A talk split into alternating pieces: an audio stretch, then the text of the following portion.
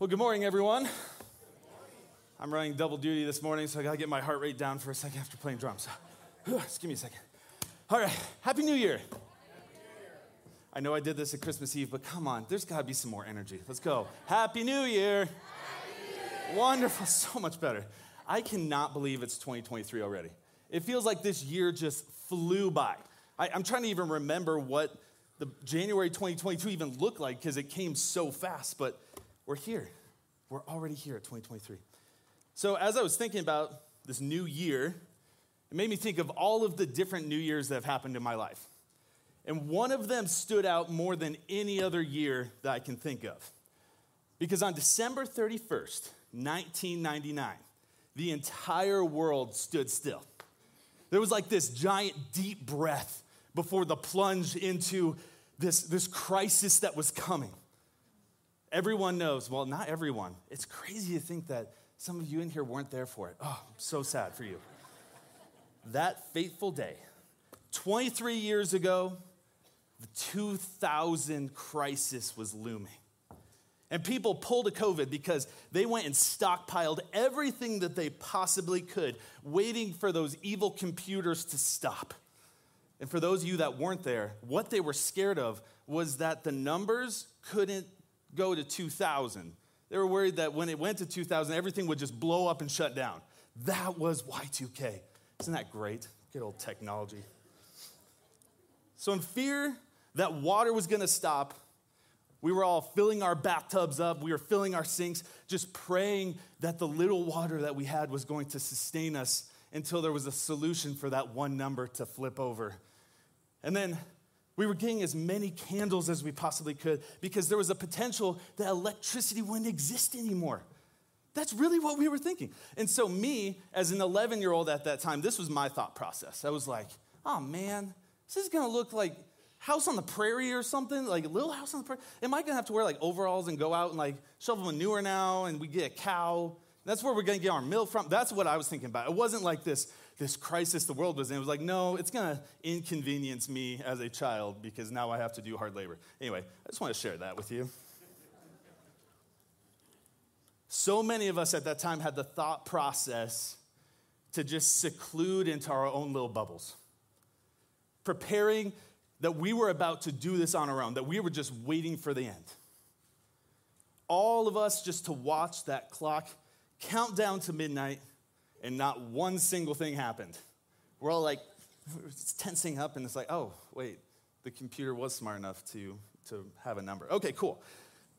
So even though Y2K is an extreme case of this, I think it's possible for us to be doing these same things today, going into another new year.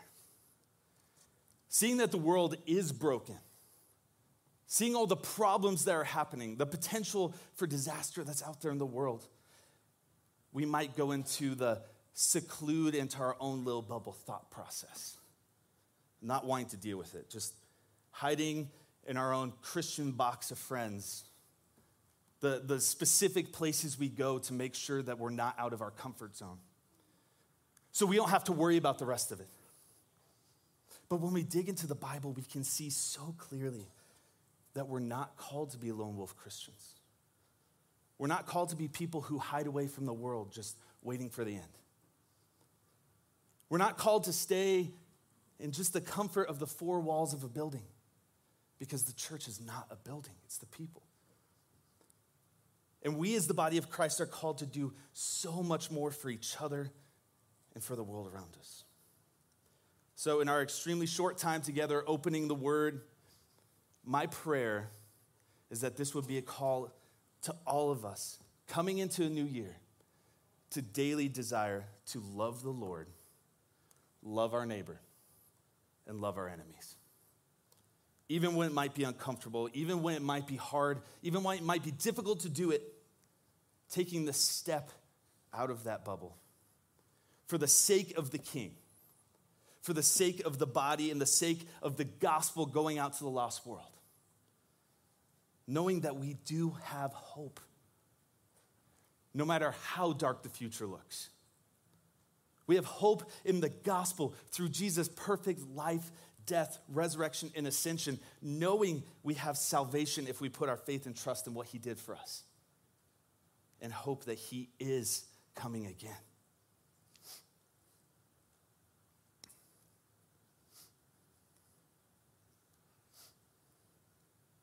Next week, we're going to be starting our series in Luke, and it's titled The Gospel of Luke, the Upside Down Kingdom. And we titled it this because we see so clearly Jesus' call to countercultural living, which is what we are being called to today, walking into a new year. Knowing that Jesus, who established this upside down kingdom, wants us to live upside down lives in 2023 and for the rest of our time here on this planet, not just 2023. Loving God, loving our neighbor, and loving our enemy. God, we just want to thank you so much for this day. God, thank you for a new year. Thank you for sustaining us and providing for us, God.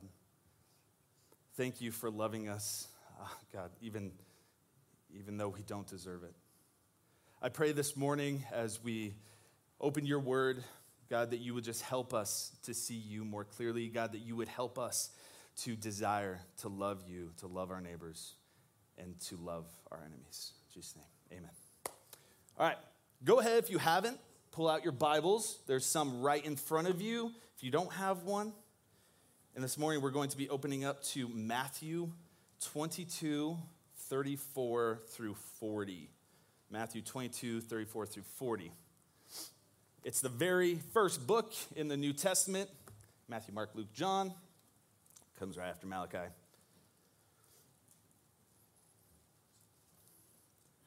Matthew 22, 34 through 40 says this. But when the Pharisees heard that he had silenced the Sadducees, they gathered together, and one of them, a lawyer, asked him a question to test him. Teacher, which is the great commandment in the law? And he said to him, You shall love the Lord your God with all your heart, with all your soul, with all your mind. This is the great and first commandment. And the second is like it you shall love your neighbor as yourself. On these two commandments depend all the law and the prophets. So, this lawyer, he was trying to trap Jesus. He was trying to trap him with a question that he thought was going to reveal that Jesus is a false teacher. And he asked the question Okay, Jesus, what is the greatest command? And Jesus immediately answers with the cornerstone of the way that we should live as followers of Jesus, the foundation of everything, which is love God with all your heart, with all your soul, and with all your mind and strength. Knowing what the Father gave up for us, knowing what Jesus came to do and did for us, and what the Holy Spirit does for us with the hope of the return of the king, we're called to love God with our whole being. And from this love, everything else flows. Leading to the second point that Jesus is making love your neighbor as yourself. So at that time, a neighbor, according to the Pharisees and the people like this lawyer Jesus was talking to, they thought a neighbor was the religious elite. They thought a neighbor was the ones that were good enough for God, that they thought were good enough for God. A neighbor to them would never be a dirty Gentile sinner. But Jesus, bringing the upside down kingdom to play, is showing that a neighbor is not just those in the inner circle. It's not just the holy people living life like us in our closed off Christian bubble. Jesus is pointing out that on the cornerstone of loving God, who made life possible, we're to love everyone. Stepping out of our comfort zone, living life honoring Christ by honoring by loving others. Honoring Christ by loving others. And loving them as we love ourselves. Loving the rest of the world the way we love our fellow brothers and sisters loving God, the only one worthy of praise, and love your neighbor, who is your brother and sister in Christ, but also everyone else around you. Taking us to the next brick in this wall that builds off of both of these, and hopefully is going to continue to inform the way that we live out this next year. Individually, but not just individually, but as a church as well. Taking us to Matthew 5 43 through 48. Let's flip backwards a few chapters. Matthew 5 43 through 48. It says this You have heard that it was said, You shall love your neighbor and hate your enemy. But I say to you, love your enemies and pray for those who persecute you, so that you may be sons of your Father who is in heaven. For he makes his sun rise on the evil and on the good, and sends rain on the just and on the unjust. For if you love those who love you, what reward do you have? Do, do not even the tax collectors do the same? If you greet only your brothers, what more are you doing than others? Do not even the Gentiles do the same? You therefore must be perfect as your heavenly Father is perfect. So love God love your neighbor. And then this one right here, I think is one of the hardest commands in all of Scripture, and that is love your enemy. Jesus is calling us to live life outside of our normal circle, but not just outside of it, not just stepping our toe out of it, entering in to this world by loving those who persecute us showing the world the love of Christ by living the upside down life. Living counterculturally to what the rest of the world does. And by living this way, we show God's love, we show neighborly love, and pray that our enemies see this love and want to know more about this Jesus that saves the lost. In no way am I saying this is easy. Like I said before, this is, this is so difficult. This actually took me a second to, to think, made me think about all, all the people in my life that have hurt me. And if I, I myself have been truly living this out, this command that Jesus has given us, realizing that even though in my head I might think I have, in my heart, in some ways I haven't. I know I've shared my story a, a couple times, but for those of you that haven't heard it, just a slight recap. When I was eight, my parents got divorced. My dad cheated on my mom, and then my biological dad went, he went to just a spiral. He became an alcoholic, he became abusive, you name it. He just went completely off the deep end. And my brother and I were still required to go to his house. No one knew what was happening. We just kept it a secret. And so I had all of these things bottled up inside, and I had zero forgiveness in my heart for this man. Zero. Up until a few years ago, God was sincerely convicting me about this. And I found out that he had drank himself into almost, uh, he had drank himself almost to death. He had put himself into a coma of sorts that he was waking in and out of. And he couldn't remember much. And so I decided that I was going to go see him and I wanted to share the gospel with him one more time. So my brother and I went in. I just wanted, I just wanted some kind of repentance from him, something. And he gave me nothing because all he could remember was my brother's fifth birthday party. He thought we were at Chuck E. Cheese. And so there was like this, this rage that was still in me of lack of forgiveness, but I tried so hard and I was like, I know forgiveness isn't a one day thing, it's not one time thing, but, but God, please help me. And by His grace, I was able to forgive him. Fast forward to a few months ago. I found out that somehow magically, not magically, I'll say by God's grace, he got better. And he was able to leave the hospital. But the first thing he did was start drinking again. And not just start drinking again, he got abusive with his wife. He went to jail again. He all of these things. And so I felt this, this anger and this rage and this lack of forgiveness start building up with me in me again. And then as I was going through this, this was like a slap in the face of, man,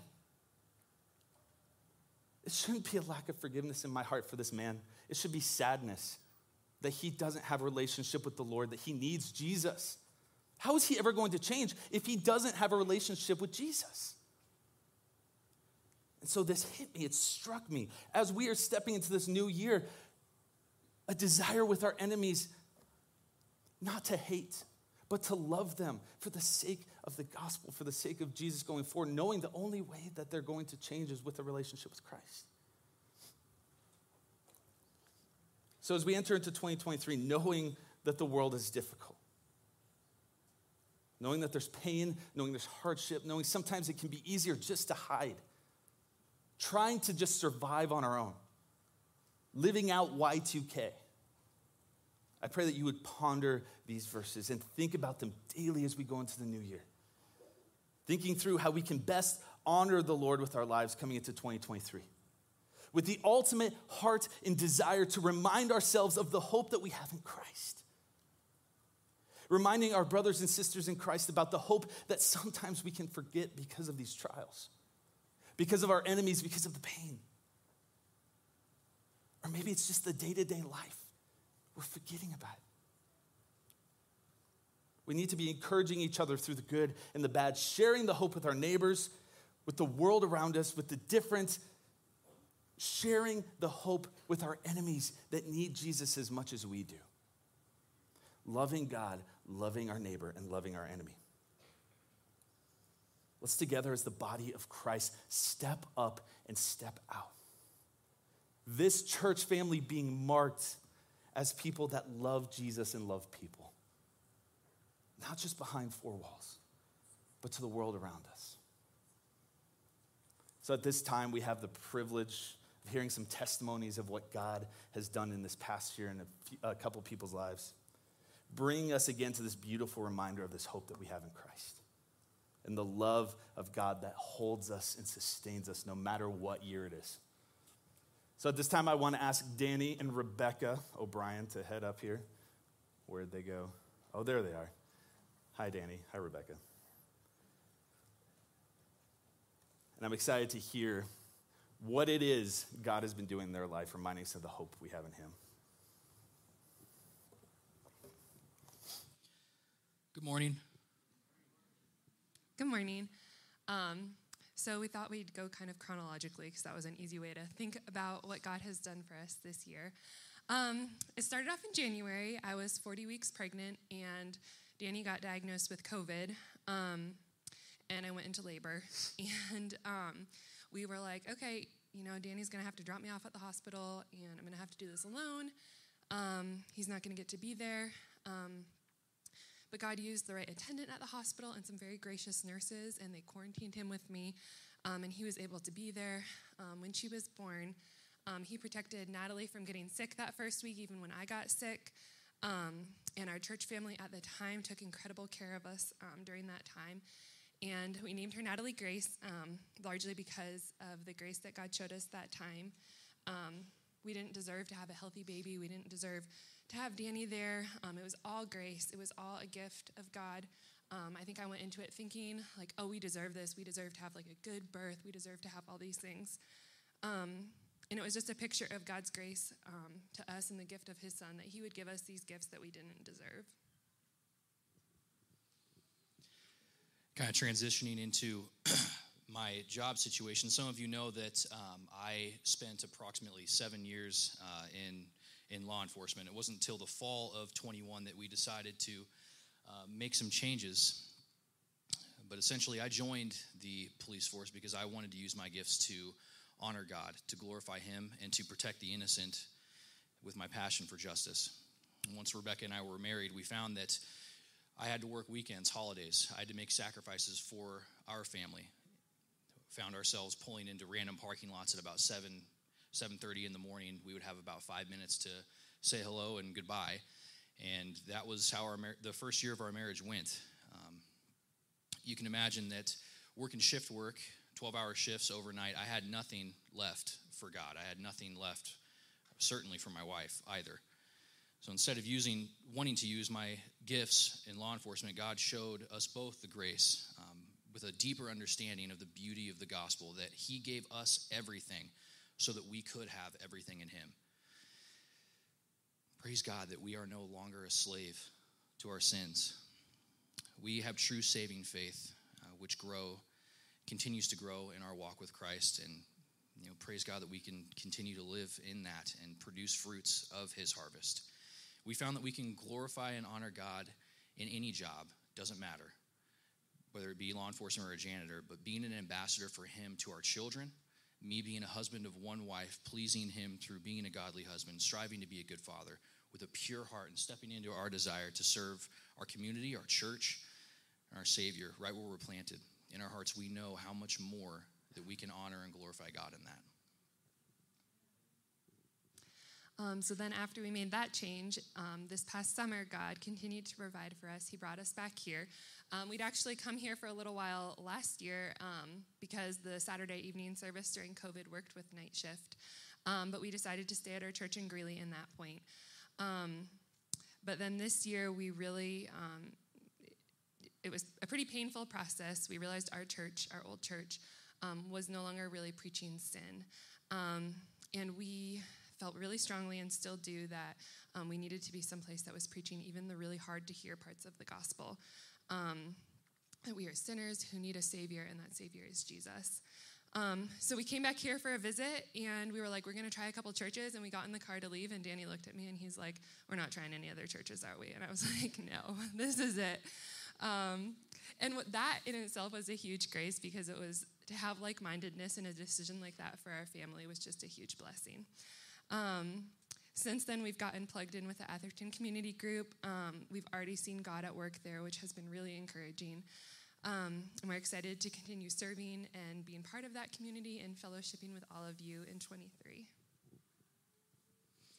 Yeah, ultimately, we just want to thank uh, this church so much for just welcoming us with, with open arms. And um, we have such a heart for uh, the Athertons and what God is doing um, through them with some of these younger people.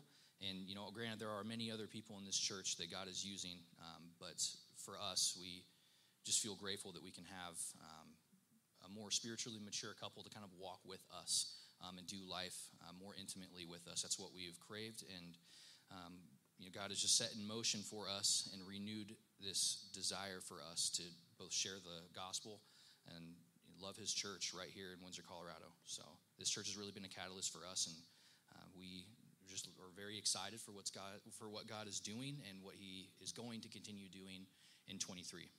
Thank you guys so much.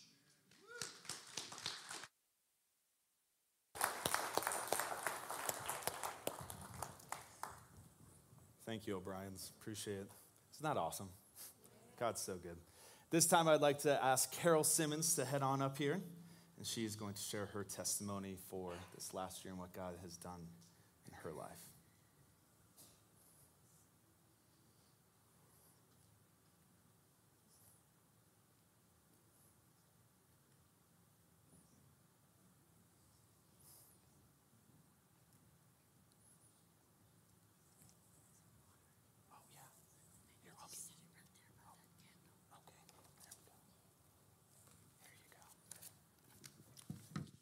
You, Stephen. My life has been filled with so many blessings this year. Thank you for allowing me to share some of them with you. My life was pretty normal until late uh, June when I had COVID, from which I recovered quickly and uneventfully. Praise God. In mid July, my son Kevin, daughter in law Desiree, and granddaughter Hannah and I traveled to Phuket, Thailand for Hannah's twin brother Caleb's wedding to sweet Evelyn, whom we already knew and loved. It was a destination wedding and was monsoon season. And during the week we were there before the wedding, it rained mostly at night. While the days were sunny and beautiful, with friends and family spending hours in the pools each day. The wedding was planned to be out on the grass at 5 p.m.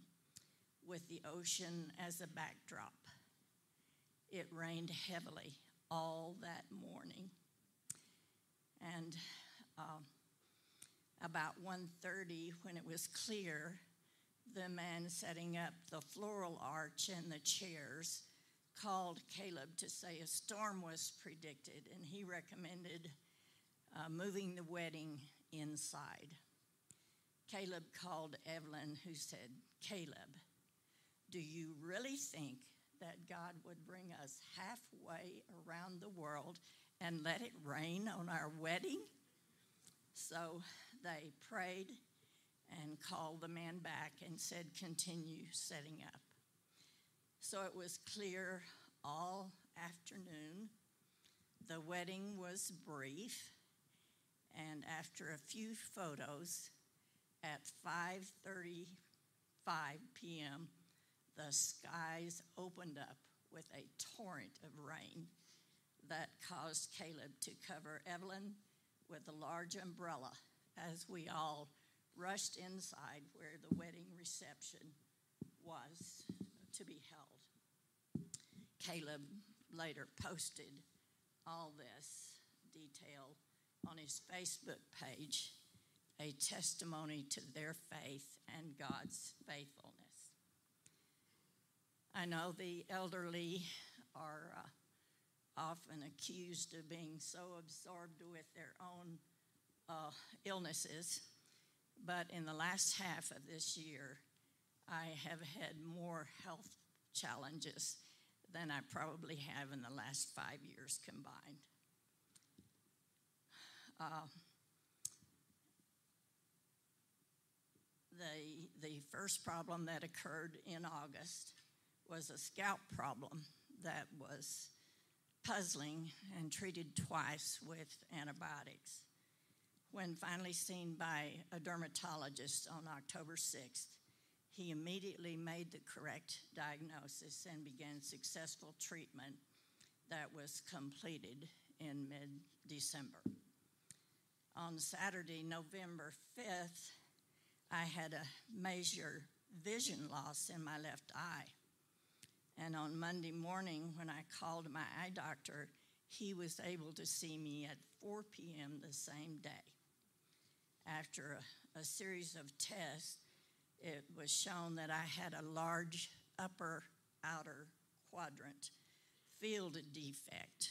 I was blind in that uh, portion of my vision. And uh, uh, he ordered some lab tests and referred me to a colleague in Greeley, uh, fearing that this was due to temporal arteritis, which can cause blindness in both eyes.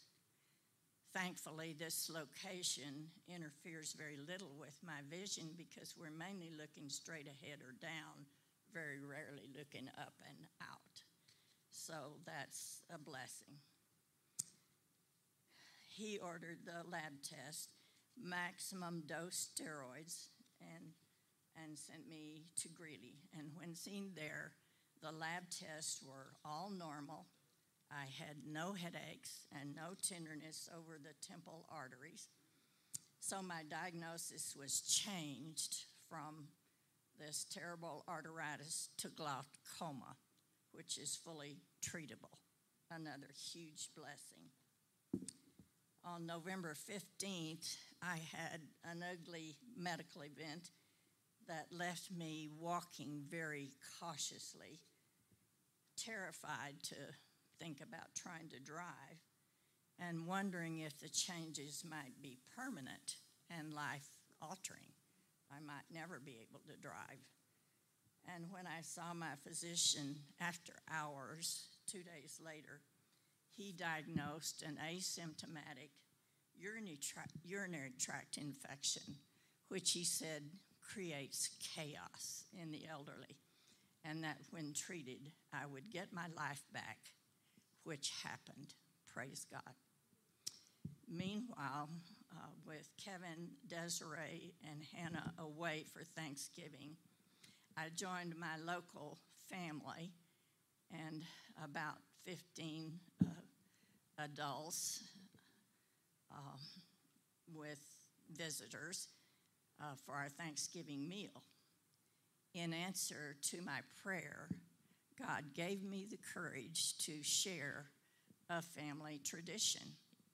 I asked each person there to say what they were thankful for which really is the purpose of Thanksgiving.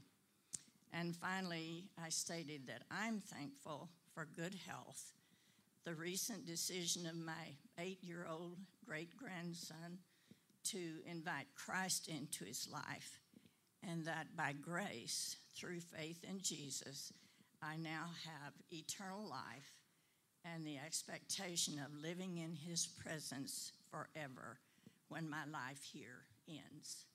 Then I invited any who do not have that assurance to believe in Him for salvation from their sins. I'm also rejoicing with my 84 year old brother Hugh, who lives in Texas, for God's protection and provision. About two or three months ago, he went to his primary care doctor and was found to have a blood pressure of 80 over 50 with a pulse of 22. He was immediately sent to the ER where he was observed several hours and sent home to monitor his pressure and pulse.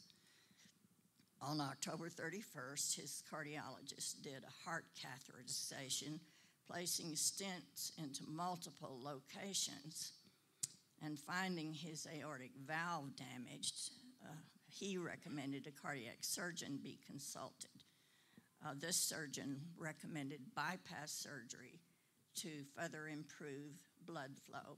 This was scheduled promptly, and he has had a miraculous recovery with health now fully restored. Praise our gracious Lord.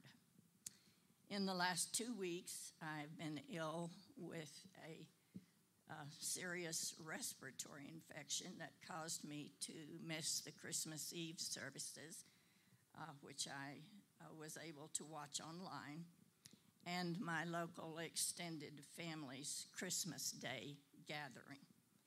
On Monday, I called my doctor and was put on antibiotics. And after six days of treatment, now uh, I am essentially well. Since Kevin and Desiree, uh, with whom I live, were to be out of town for several days over this weekend, my sister uh, Kay from uh, West Texas called me about 9 p.m. on Tuesday evening and said, I'm about three hours away. And uh, she arrived in the middle of the night Wednesday to take care of me in their absence. So I'm just full of praise and thanksgiving for all God's blessings and kindness to me this year. Thank you.